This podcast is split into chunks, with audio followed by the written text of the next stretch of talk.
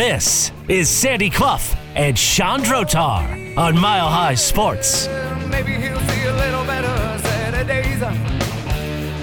Welcome to the show. I'm Sean Sandy. Good to talk to you today about a whole bunch of things going on. We like doing a different team every day right here on Mile High Sports. We'll start, of course, with the Denver Broncos. Sandy, the Broncos, after we wrapped up yesterday, added Samaje Perine, the backup to Joe Mixon, who at many times in the playoff run for the Bengals actually looked to be the more effective back. They added Perine, who's twenty-seven, on a two-year deal.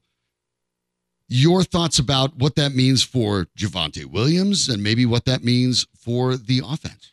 Well, you made the point the other day, uh, altogether accurately, as uh, is uh, your custom, that Javonte Williams will not be available to the Broncos for at least the first month, probably to six weeks of the season, and maybe even beyond that, more toward the middle of the season. And I think this signing uh, represents a, a very savvy sort of consideration undertaken by the Broncos. I think we both like the Cincinnati Bengals team. We like their head coach. Uh, their coaching staff is exceptional. The way they built the team, I think, is a model. We talked about the Rams yesterday, who served as a model for short-term success. If you believe you're very close and one or two guys away, maybe a Vaughn Miller, maybe a Jalen Ramsey, maybe a Matthew Stafford, but those aren't long-term considerations. Basically, the Rams gave up a ton of draft picks for the chance to win a Super Bowl, and they took advantage of that opportunity I mean, they got it. a couple of years ago. Good for them.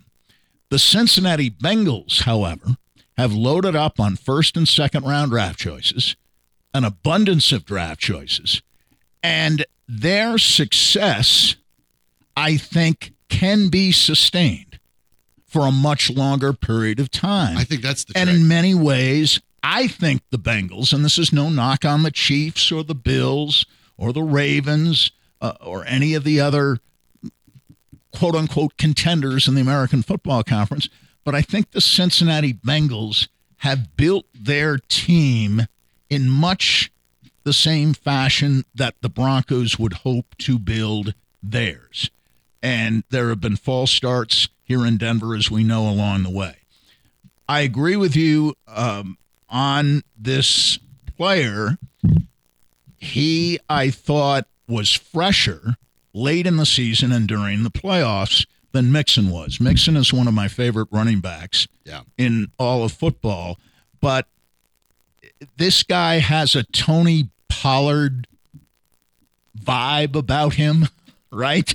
And there are some who believe in Dallas that Pollard is superior in many ways to Ezekiel Elliott, I, I also think, I think a victim point, of wear and tear. He kind of is. I think so at this point, I, I think uh, of of this player as the A F C equivalent of Tony Pollard in a lot of ways. Ideal not age. A, not a lot of not a lot of tread mileage, on the tires. Right. Uh, career high thirty-eight catches last year. So you know he catches out of the backfield. A guy that you, you can use to run, that you can use to catch. It, it's entirely possible for Broncos fans. This is your featured back for the majority of the year.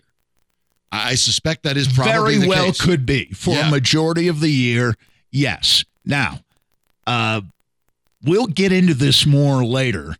Uh, we've had a lot of uh, square pegs being fit into round holes in recent years. Oh, goodness. And uh, it is apparent now that the Broncos, who have historically not necessarily paid running backs. Certainly that's been true recently. They haven't paid tight ends. They haven't paid cornerbacks, although they will have to pay Patrick Surtain. Uh, most certainly. They better be getting that money ready now. And I don't think Perine breaks the bank, but at the same time, he's a viable alternative. And, and listen, Murray played for Peyton, right, in New Orleans. And I thought Murray was one of the few success stories that the Broncos could boast of in twenty twenty-two. I thought, especially when Williams went down and Gordon went out for good, they let him go, that Murray was both productive and a conscience of sorts for a team that had fallen apart. He was the peacemaker when the Broncos fought on the sidelines on Christmas Day in Los Angeles. It did feel as if he stepped and, in. You had the adult I in the, the room combination vibe. Of those yeah. two. I I won't say thunder and lightning because that's an overused term in relation to uh, certain running back combinations. But I think stylistically they're a little different, and each getting ten to fifteen carries a game seems like a reasonable backup plan to me, knowing that they won't, at least for the first month to six weeks of the season, have Javonte Williams. And I think, quite frankly, Sandy, that that is being... And I said at least. Yeah, I think that's being stunningly optimistic, because I, I think there is a possibility at this stage that Javonte Williams doesn't play this season. I think it's going to be closer to missing eleven games or more. But... The, the Are you basing of, that on... There's there's books I've kind of talked to about Talking about that situation. And, yeah. and, and uh, listen, and, I, I know no two injuries are exactly right. alike, but this remember was, this was not at just this time A C L. Last year, there were people wondering why Jamal Murray was not coming back right. any day now. Not right? A year ago Even at this ones that are similar. Time. Not all A C L tears I'm are the same. I'm thinking that if Murray needed at least thirteen, fourteen months, right? Mm-hmm. Yeah. Why wouldn't Javonte Williams in a collision sport, with, by the way, as a, a running back, worse need injury. At least thirteen or fourteen worse injury, months? An injury that was more damage than just the A C L. And and uh, the Broncos, part of the reason I suggest that this may not go all that quick is because the Broncos understand, I think, what they have in Javonte Williams. They have potentially a, a special back. I agree, and, and that's the word I attached from the day they drafted him. I thought he was special, you and did. I thought he should have started from day one. Um, Vic Fangio and his staff and their infinite wisdom uh, chose not only to um, leave Williams, at least at the outset of twenty twenty-one, behind Melvin Gordon, but at the same time identified Patrick Surtain as only their fourth best cornerback. And now there are people who feel, um, I don't necessarily agree with this, but evidence supports a position different from mine, that Patrick Surtain will be uh, a multi-year All-Pro. Yeah. Yes. I, I mean, I think Patrick Surtain has a Hall of Fame ceiling. I mean, that, there's a long, long, long way to go before that. But you look you look at some players in their first couple of years and you realize, okay, that person is not going to be a Hall of Famer. Patrick Surtain has the could be. Javonte Williams' is, his situation is different, obviously, and you're talking about a guy that's important. But the Broncos, I think, understand that this year, and I, I understand they want to speed things up with Russell Wilson. You don't know how long Russell Wilson is going to remain a viable quarterback. But I think that Sean Payton is smart enough that he's walking into a situation and goes, look, we're not going to the Super Bowl this year. I, I we just watched the Kansas City Chiefs. They're in our division. We're not anywhere near these guys. So... all of that together just indicates that there'd be no reason whatsoever to rush Javonte Williams back. That the Broncos' playoff window might be slightly open to a wild card this year, maybe. If everything goes right, if everything with Peyton and Wilson clicks, maybe. But it's really, let's be honest. And if the Chargers and Raiders are both bad, right. maybe. But twenty twenty-four, if I'm if I'm Sean Payton and I'm looking realistically at this, and I'm taking the checks from the new ownership and all their money, and they're saying, what do you think we're really looking at? If I'm Sean Payton, I look at this and I say, we can, we can start contending in twenty twenty-four. Not this year. Not this year. There's too much work to be done. And if there's too much work to be done and you're not going to be a contender, why rush Javonte Williams back? We know that when you're talking about running backs, and even without the injury, there's only so much tread on the tires. And once it's worn, it's worn. So even though the Melvin Gordon situation with, with Vic Fangio is strange, in a manner of speaking, it may have ended up giving Javonte Williams a longer potential at a prime. And so I think the Broncos understand that in this case with Williams, look, you can get the job done with Samaje Perine, with Latavius Murray. Are you going to have some thirteen hundred yard rusher? No, you're not. But can you effectively run and can you effectively pass catch out of the backfield with that pair? Yes, you can. But if you know you're not going anywhere when it comes to playoffs, then why are you rushing back the potentially special player, knowing that a second injury to that area might remove what's special about Javonte Williams forever? I don't touch it.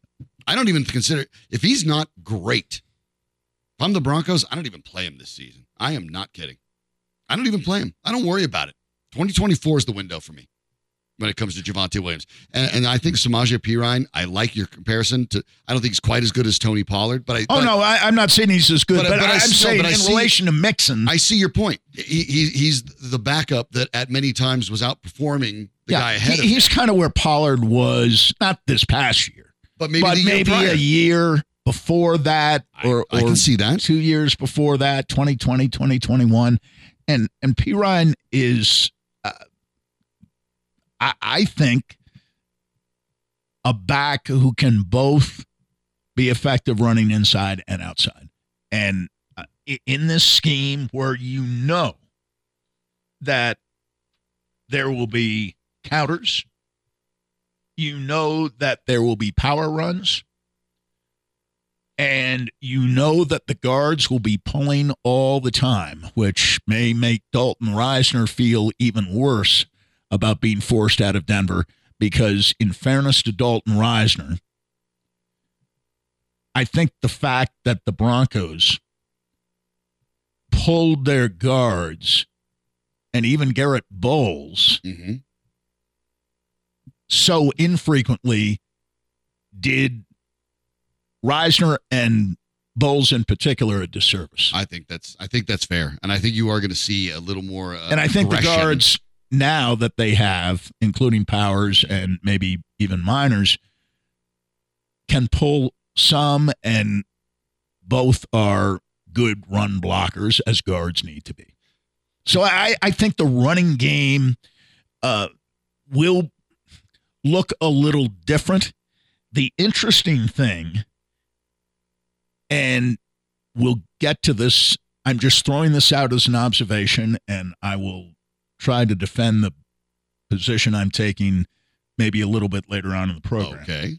But my question to you would be, and to our listeners, didn't Russell Wilson want to escape an attack mm-hmm. based on a quote-unquote balanced offense in Seattle? Isn't that what he was trying to get Let away Russ from? Cook, right? Let Russ cook. That was the idea. And that's going to be one of the major factors of this offseason. How do Sean Payton and Russell Wilson get on the same page? And uh, Sandy mentioned, of course, uh, uh, callers, texters. You can join us on the show at three oh three, eight three one, one three four oh. And we're not going to avoid the N F L elephant in the room. Uh, Aaron Rodgers, in a very unique fashion, has decided that he wants to join the Jets. So at this point, as I sit here, you know, I think since Friday, uh, I made it clear that my intention was to play, and my intention was to play for the New York Jets. Okay. Um, mm. And I haven't been holding anything up at this point. It's been compensation that the Packers are trying to get uh, for me. And so that was Aaron Rodgers on the Pat McAfee show, of course, where he announces everything, right? You know, whether he's going to do his darkness retreat or whatever sort of thing he's going to do. The Packers are still asking for a Matthew Stafford type package. And here's the thing. In I, exchange, and I imagine I the Jets will pay it. I would, because here's the thing that Rodgers, Rodgers is doing this in a sort of genius fashion. And it actually, I mean, it's sort of the odd genius fashion. But we know how quarterback desperate the Jets are. We know that the Jets don't have a plan B. It's been Aaron Rodgers or bust. And now Rodgers basically let, lets out to the fan base, oh, yeah, my plan is to play for the Jets. Now it's up to ownership to get it done. And if it doesn't, enjoy the fan riot, right? So, I mean, he's basically forced the Jets to pay whatever it takes to get him. He's reportedly also wanted them to sign Odell Beckham Junior to bring him. Correct. Maybe bring Randall Cobb over as well. And but they if- already signed one of his favorite receivers from Green Bay. Mm-hmm. Yep. They've already done that. They've already done that. So they added it's Nathaniel clear. Hackett, who, by the way, in that in that same interview, Rodgers mentioned as one of the primary reasons that he's going to the Jets, because Nathaniel Hackett, he said, has meant as much to him as any coach.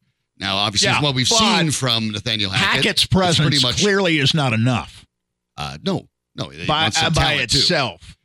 And if you're the Packers, though, you so, just got handed an immense well, gift. Uh, of course, uh, of course. You now can demand anything you want from yes. the Jets, and they have to pay it. Oh, sure, anything. No, and it will be a Stafford-like package, uh, and it will make, as we suggested the other day, it will make the Jets.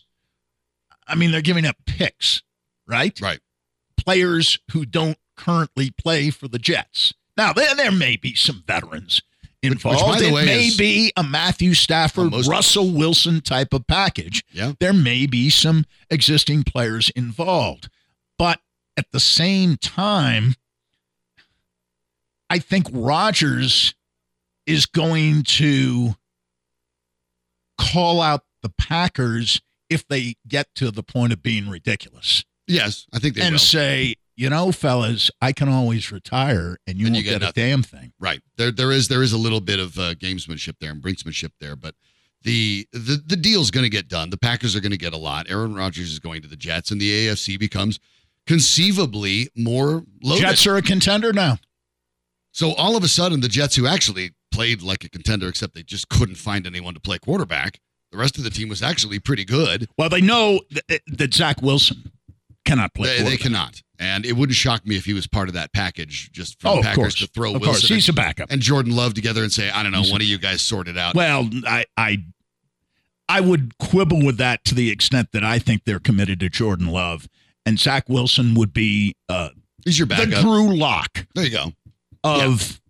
this trade package. You just, you just he's your backup. You, you know, is his salary is cost controlled? Something happens, great, whatever. You know, off he goes. Um, the, that changes the trajectory, though, for the Denver Broncos as well. I mean, look at now who you're trying to climb over. How I mean, about is, a balance of bu- power Buffalo. Shift? I mean, look at the A F C. An A F C that was already stronger than the N F C. The A F C East alone has the Bills, now the Jets. You have Rodgers and Allen in there. By the way, we know about the injury situation. Tua Tagovailoa was playing like an M V P caliber quarterback for Before part of the year. He was just driven out of the lineup for a variety of injuries. Right. So, and, you know, who knows? I never discount uh, the Patriots necessarily. Uh, they're obviously the, the they've dropped to the bottom, but you can't get rid of them. They're certainly they're certainly not any worse than the Denver Broncos. And now you're talking about Uh, a, a Browns team that still believes they can put something behind Deshaun Watson. We already talked about the Bengals. If the Ravens, who I think will keep Lamar Jackson, I right. think the Ravens are just letting Jamar, Lamar Jackson shop, and then they're going to come back and say, okay, that's what your market value and, is. And the we'll Ravens may be on the right side of this argument, believing that Lamar Jackson is a fit with certain types of teams, and there are some who I think foolishly argue that Lamar Jackson would have been better for the Jets than Aaron Rodgers. I don't believe that. I don't that. think that either. Uh, Lamar Jackson is a terrific football player, but he isn't, as a quarterback, suitable for everyone. Right. You have to run a certain offense. You have to commit to that offense. You have to build the offense around it. And you have to also have an understanding that you're taking on an injury risk, because if Lamar Jackson is not a runner, then he can't, you know do, what? He can't do what he does to He's be special. He's more of an injury risk than Rodgers. Yes. Even though Rodgers is much older. Yes, I agree with that entirely. So, I mean, you look at the the the quarterbacks in the A F C and the teams in the A F C. I mean, Burrow, Herbert, right? Burrow, Mahomes, Herbert, Mahomes. Go on and on and on. I think Trevor Lawrence belongs in that category. I th- I think the Jaguars, when you look at their what they've done in the Jacksonville's the team to beat. Jacksonville is about to make a leap. I think. I think they're about to make a leap forward, and I think there's a very good question to be asked about the Broncos, why they decided to go with a Nathaniel Hackett instead of grabbing Doug Peterson. But well, that, that, obviously that, that Doug Peterson is a particular gone. favorite of ours, and, yes. and we acknowledge that. And quarterbacks. But the two coaches that we both liked last year were never interviewed by the Broncos, and I speak of Brian Dable and Doug Peterson. Right. Both seem to do pretty well. Well, and Brian Dable, Coach of the Year, pretty much. And I thought if it was just a matter of looking at the A F C, Doug Peterson. Yes, I, I, I would I would say that would got him into the playoffs. Sure. They sure. won a playoff game, and I uh, to me he was the Coach of the Year in the A F C. The A F C landscape is dramatically changing by the minute, and it makes the Broncos climb harder. The Avalanche are trying to climb back into things as well as they're on the road. They will face off in Toronto in a couple hours. We'll check in with what they will do after the injury to Artturi Lehkonen. And what's going on with Alexander Georgiev? Is he just run down? We'll talk about it next on Miley Sports. Got a Yankee king that made the Yankee hat more famous than a Yankee king. You should know I bleed blue, but I ain't a crypto. But I got a gang of walking with my crypto.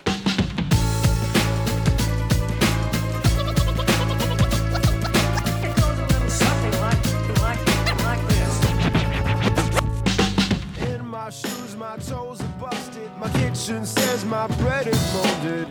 I got a Sandy Clough and Chandrotar. Presented by Superbook Sports. Download the Superbook app and start winning today at superbook dot com. Here's Sean and Sandy. Better days are what the Avalanche are looking for, for sure, when you're talking about their injury situation. Gets even worse after Artturi Lehkonen breaks a finger. Although I will say this. If you're going to break a finger, break a finger scoring a goal. Yeah. And that appears like to be, as we every, suggested every yesterday, other the way, way he broke I mean, really, it. like every other way in hockey to break your finger is worse, right? I mean, that is the best possible way to break your finger. And uh, it, so at least there's know, that. Uh, Jared Bednar helped us out with this. Better to break a finger on your top hand right. than on your lower right. hand. And he said that was the good news coming out of this. Now, it could be four weeks. It could be six weeks. Um, four weeks, he's ready for the playoffs. Six weeks, he misses a round, at least a round. Yeah. So, uh, obviously, the hope is it's closer to four uh, than six, but they probably get him back a little more comfortably than they got Kadri back in the playoffs. Yeah, and the bright side year. of this is Kadri was playing injured. It's a, it's a it's a break. It's not, played well. It's not muscular. Uh, it, when right, it, right. when it's healed, it's healed. Yeah, you're not worried right. about re-injuring it. You're not no, worried about no. covering for it because you're not trying no, to it, trying to favor it. The way they it's do a broken it, bone. When today, it's healed, it's healed. It's probably stronger than it was. Quite possibly broken. Quite possibly one one of the, one of these years. Watch out, because I, I was actually reading a really fascinating medical article. Yes, I. I'm that guy. Really uh, exciting life. But I, read the, I was reading about it. And hey, if as, you want to bring one of those guys on, yeah, I'm, I'm serious about this. As we're bring getting more and more um, technology, as people are realizing it, we're, we're probably a generation away, Sandy, from uh, when you break a bone, you may just, if it's a bad break, they may just remove it, put it in a three D scanner, yeah. print out a stronger than your own bone three D yeah. printer, right. and plug it in. And then you're oh, you're good. I mean, that's that's, that's, that's coming. what's coming. I mean, yeah. that's people do we deal with kneecaps already, right? And it's not far from just being right. the way that you know things get done. But uh, obviously, the Avs will have to wait for Lehkonen. Uh, Alex Galchenyuk called up Galchenyuk once a, a high draft pick, just hasn't been able to get it clicking at the N H L level. But if you want some optimism about that, one could have said the same thing about Valeri Nichushkin. Uh, not. Not too long ago, a guy that just didn't seem to live up to the to the billing. So who knows? We'll find out what the Avalanche uh, get done tonight. They will face off at five. But I'm looking a little bit, Sandy, right now at Alexander Georgiev, because behind him, until Pavel Francouz becomes healthy again, and nobody seems to know when that is, the cupboard is empty. It It is Georgiev or bust. And the Avs are at a weird spot where Jared Bednar might just have to make a decision on starting Kincaid. But how do you make, what's the better decision? Do you look at a team like like a Toronto right now that's a good team and say, maybe, you know what, maybe this isn't a good matchup for us. Maybe I throw Kincaid in there and we'll probably lose, so be it. But I'll save Georgiev for a game I, we feel they can win. Or do you try to look at the other teams on this road trip? I mean, Detroit is on this road trip. They're they're bad. Ottawa's pedestrian, and, and try Kincaid at one of those and presume your offense can carry the day. And there's no right answer. These are the things that no. Jared Bednar has to think about. I would suggest, in my infinite wisdom, it is that nearly they opt infinite, actually. for the latter. That would be my Go ahead and play Kincaid against a lesser team and presume yeah. that you can outscore yeah. them. Uh, and, and you've got, uh, now I messed up the schedule yesterday, so I'm going to get it right. Uh, They play Ottawa tomorrow. Yes. This is the first night of a back-to-back. Right. Jared Bednar can get this message, I'm sure. We can get it communicated oh, yeah. to him. I'm sure. He has a hotline. Play Georgiev tonight. Yeah. If he doesn't have it and they're getting blasted. I like I like where you're going. Pull him fast. Pull him? Yep. And either play Georgiev tomorrow or, depending on how the backup might play in such a scenario tonight, play the backup again. Yeah, I mean, if, if for some reason you had to do that and, and you know, Kincaid comes in and looks great, I'm like, okay, well, then give him the second. Because then you're on an every other day schedule yeah. for the balance here's of the, the season. Concern. You're not playing on consecutive nights. Here's here's Georgiev's numbers. And over the course of the year, I'll just, I'll just run them. Just till, I'll just do the beginning sure. of the year, okay? Eight starts in January, goals against average of two point three nine. Eight starts in February, goals against average of two point four five. Now, on the season, he's sitting at two point six five. That's in part because in this month, in six games, the goals against right now is three point two four. Now, that could be a lot of reasons. And we've talked about how the Avalanche's defense has not been able to keep a lot of those high-danger shots in the slot away. Uh, Georgiev has been facing a lot of really tough shots to save. And the defense has had a problem with that. When you're missing the bigger guys, you brought up Josh Manson. With, you know, Bone Byram and Sam Girard are not going to be guys that can necessarily steer a, a big forward out of that, that area. You lose your best forechecker in Lehkonen, your best defensive forward. How much of this, when you're looking at his recent play, is Georgiev, and how much of it is the guys in front of him?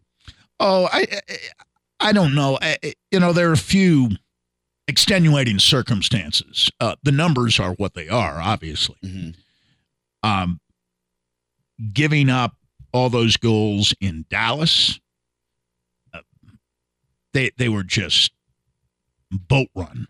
Yeah, yeah. In Dallas. I, I mean, they were never in the game. I don't mind the four he gave up the other night because two of them came when the score was seven to two. So that doesn't matter to me. Okay. Um, you can't pull them, obviously, when it's seven to two, although I, I would think more coaches might do that. Of course, if somehow you blew the lead or came close to blowing the lead, the coach would never hear the end of it. That you took out a goaltender, your starter, right, in a seven to two game, and replaced him with a backup, and the backup didn't have it. And it's an impossible position to put the backup in. You know, if he allows a goal or two, then you're you're even at that point you're getting heat as you win the game eight to four. Well, why'd you put the backup in? Right. Uh, but I would say on balance, and this is consistent with, I think, the line we both drew last year with Kuemper, two point five oh goals against or better, mm-hmm. nine twenty save percentage or better. Now, Georgiev has not hit those numbers exactly, and the recent games have something to do with that. But just ten days, two weeks ago, he was at nine twenty. Mm-hmm. Now, he was never close to two point five. But he was around two point six and nine twenty. And to me, the save percentage is big. He's seen more rubber than Kuemper saw last year. Yeah. So the save percentage is more important I, than I mean, goals against average. You can take the stats out of it too, and, and maybe incorporate the eye test. And I would, I, I just feel, and the numbers are, you know, kind of similar as you pointed out, and he's faced more shots, but I, I kind of feel as if Georgiev has just been a better goaltender, a more I steady so goaltender. Too. I agree with you. We we are in agreement on that. I didn't know that we would be. Yeah, and, and, and, and I'm, I'm the guy you, that was kind were, of pro Kuemper keener, last year. You were keener on Kuemper last year than I was. Yeah.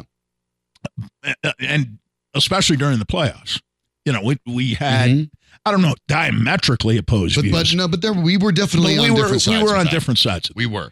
And I, I do believe, and they don't win the. They don't Georg, win the cup without both of them anyway. You know, I have friends who watch every game, either in person or on television. Mm-hmm. Watch every game, watch every bit of every game, and they are not necessarily buying in just yet. Hmm. But I think, for at least some of those people, the standard is Patrick Waugh, and no one can meet right. that standard. Right. You can argue Craig Anderson for a year. Theodore for a year. Mm-hmm. Um, I understand Georgiev hasn't even played one full year here yet, and I'm ordaining him as the best goaltender they've had since. I don't disagree Law. with you. I don't.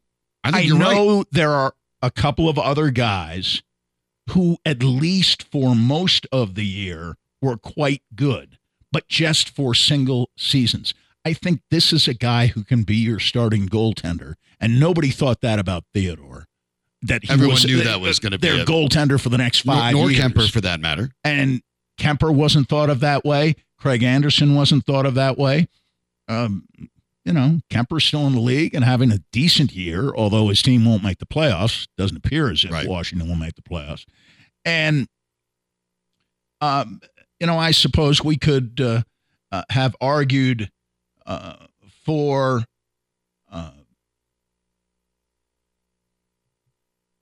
Grubauer. Right. A guy that you maybe right. thought might have been the might have might been, been the guy. And you know what? Might have been the guy. And the Avalanche would have liked him to be. And, but he wanted to take a few you know, more bucks to go to Seattle. With Grubauer, so since leaving, it's been mixed. He was terrible last year. He's been good this year. Uh, Seattle was just moved out of the top three in the Pacific mm-hmm. last night, but they're still a good bet to make the playoffs. With Georgiev, and, and a guy Grubauer has played well. He has. He has had a good year. And uh, the Kraken, I think, have really surprised. They didn't. They didn't get the uh, massive advantages that the Vegas Golden Knights did when they no, came into the league. No, so but thirty-seven, twenty-three, and seven is a pretty good record, and yeah, that's where Seattle team, is yeah, right now. Good. eighty-one points. Now, I know they played more games than the Avalanche, but the Avalanche have eighty points. Mm-hmm. Here's the thing about and Georgiev. Seattle's won two yeah. of the three games against, against the Avalanche. The Avs. Georgiev in, in in wins and losses, and I think this is where you get, you know, he's twenty-seven years old, which uh, is is and hasn't actually had a chance to play a lot. So to a certain extent, you're talking about a guy that is a relatively young goaltender in that term, not heavily N H L experienced. Uh, he, he was expected to be Henrik Lundqvist's eventual Success. replacement, yeah. and, and uh, by then Shesterkin just appeared out of nowhere and. Hello, I'm maybe the best goalie in the league at twenty-one. How's it going? Right. And uh, what do you do? But best goaltender in the league, best goaltender in the world. Yeah. yeah possibly. Vasilevsky is Vasilevsky's there, right obviously. there. But you're talking about a you know situation where obviously you end up Georgiev and you didn't expect to have to move him, but they move him. Right. But in losses, and Georgiev's had fourteen of them, goals against is four point oh three. That's, right. bad, that's bad. Even for the losses, that's bad. But take into account the good, the twenty-nine wins.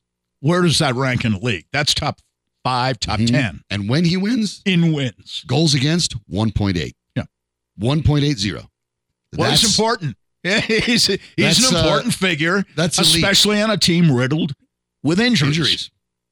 And so I, I, I think watching him and watching him in this road trip is probably the single most important thing for me for the rest of the Avs. I want to see him tonight. I do want to see him tonight because I think they'll need him tonight. He'll have to be the best goaltender in the game tonight for the Avalanche to win the game tonight in Toronto. Toronto is clearly the best team they face in their remaining games. At home, twenty-four, seven, and four. I mean, this is a this is a good, they're a powerhouse. That's a very good Maple Leafs team. And, and yeah, talked right. about uh, boat running or boat racing a team. That's kind of what Toronto did to the Avalanche when they met earlier in the year.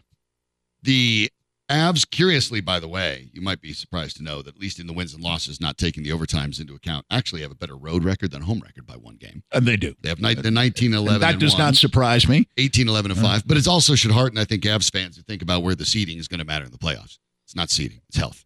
It's health. Well, that's right. And if they have to play, let's say the Wild, who, by the way, have not lost a regulation game in their last ten. They're seven, zero, and three. Yeah. Nobody in the league is any hotter right now than the Minnesota Wild. So catching them for second and but the Avs are four points behind them with two games in hand. Maybe you have They're a better right chance to catch Dallas than you do to catch Minnesota based on recent form. Although seven, Dallas is seven, two, and one right. in its last ten games.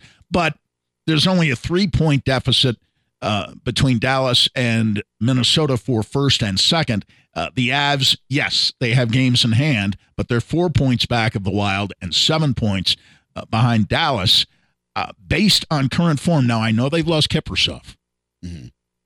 in Minnesota. Yes. But he's missed a game or two, and they've kept on winning, or at least not losing in regulation. And if you don't lose in regulation, you're getting a point. Light schedule in the N H L tonight. The Avs will take on Toronto. That'll be on T N T, by the way, national broadcast, for those who can't actually get altitude, which is still a whole bunch of you. So they'll be on T N T tonight, but only four games on the schedule. But the one that follows them on T N T, an important one for the Avs as well. Minnesota will take on the Blues in Saint Louis.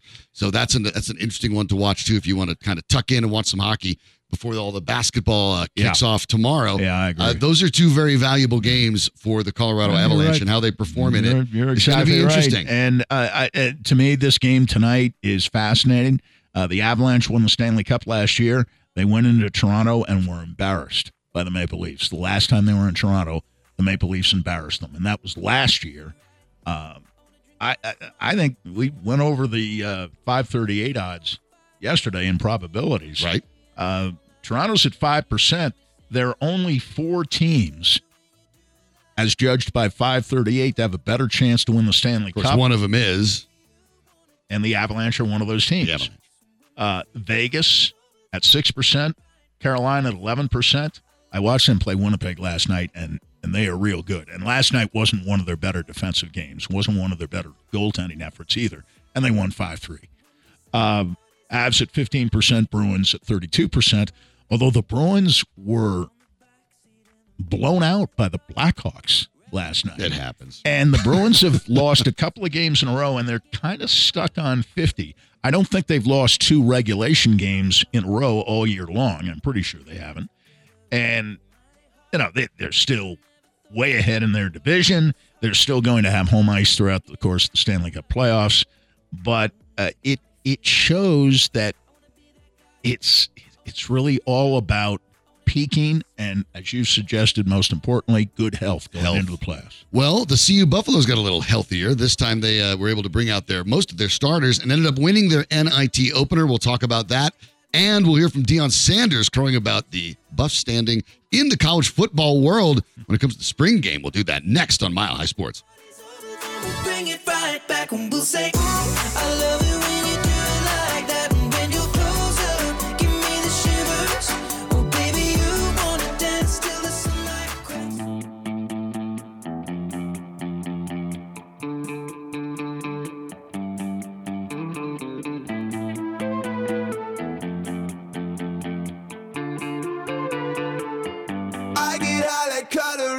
Sandy Clough and Sean Drotar. Weekdays two to four or on demand anytime in our mobile app. This is Mile High Sports. The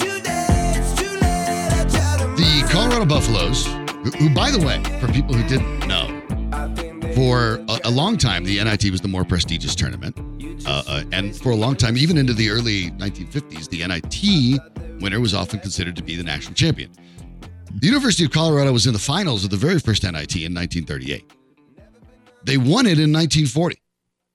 The C U Buffs have a national championship in basketball. It actually has happened. It's been a while, obviously. You're talking pre-World War Two. But anyway, uh, they, they have one. They're back in the N I T.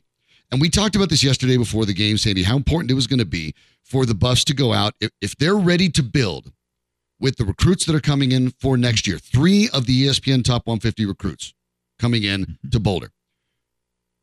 They need to do what a lot of teams don't do, take this tournament seriously. This needs to be your opportunity to say, we're coming, we're coming. And they got it done last night against Seton Hall. They win sixty-five sixty-four against the Seton Hall team that also seemed interested in the game's outcome. Mm-hmm. You've seen N I T teams pop in, they're like, meh, this was a good game. Well, let's remember, the head coach at Seton Hall was the same coach who led Saint Peter's last year in the N C A A tournament on a somewhat astonishing run. Not all the way to the Final Four, but close. Yeah. And after the tournament, he took the Seton Hall job. So this is someone who takes postseason basketball seriously. And it is something that the Colorado players have not always done. Correct. Apart from times they've been in I- the N C A A tournament. Tad Boyle. Yes. At times. Yes. And I think Tad has been disappointed in that. But although they didn't always play well last night, and for a while it looked like a six-point lead with a little bit more than three minutes to go would disappear and they would lose. Last night, they were the ones who, coming out of a timeout, made the last-second offensive play. Not only did Tad call a wonderful play and designed it in the huddle, but they executed it. And Julian Hammond got a layup coming from the left. Uh, again, a beautifully designed play, an easy layup, and I understand they missed some bunnies down the stretch. They only shot, they only shot so you thirty-eight point nine percent. Couldn't take it for granted. You couldn't take it for granted, but it was uh, uh, pretty clearly uh, uncontested layup, pretty much uncontested. So they take the lead by a point, but then they have to defend right over the last fifteen seconds or so of the game, and they successfully do that. They force a bad shot uh, in the final seconds. Uh, the rebound's batted around. Colorado finally uh, gains possession. I think it was right. And, uh, of course, they've got two transfers from the Ivy League coming off their bench. Mm-hmm. One's from Princeton, that's right, and one's from Yale. And at least academically, they have the smartest bench in all of college basketball. Yeah, sure seems like it. And uh, Tad has used these players very well. And Wright was a big difference maker last night coming off the bench. Can, yeah. The Silva played well. Silva was good. Sean uh, wasn't falling, but he played well. No.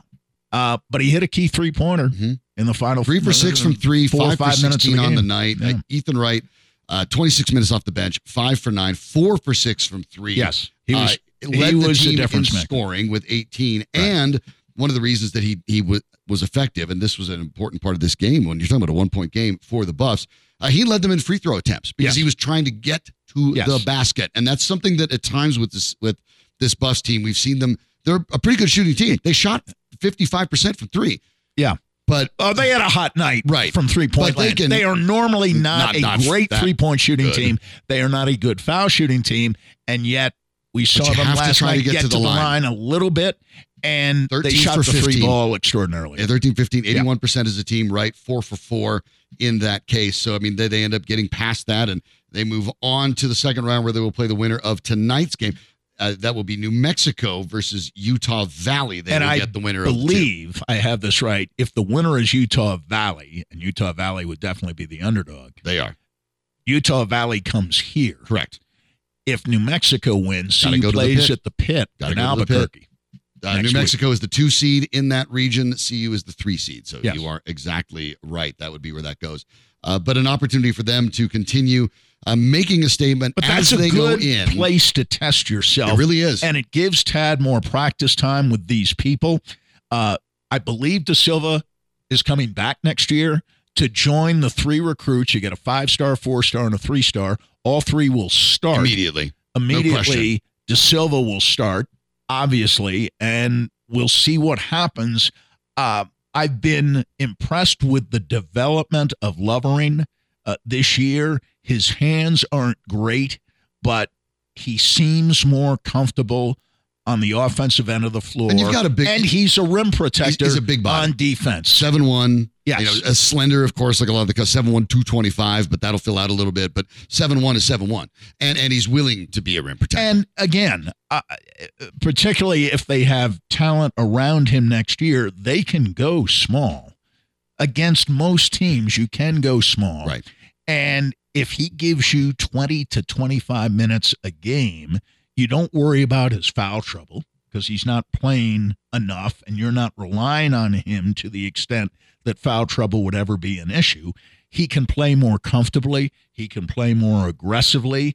And, you know, sure, I'd like to see him improve his foul shooting. Um, I'd like to see him catch the ball a little more often, but he's much less mistake prone than he was last year before he got hurt. And remember, he's coming off a knee injury of some significance. Um, so uh, Tad is a believer in recruiting your own players and developing them. Uh, he's relied a bit on the portal, but really for depth purposes, rather than trying to find somebody who's going to come in and start. And listen, uh, uh, Kansas uh, brought in Kevin McCullough this year from Texas Tech. who was a starter on a very good Texas Tech team, and they started him. That's not what Tad does, and I don't think Kansas is overly reliant on the transfer portal.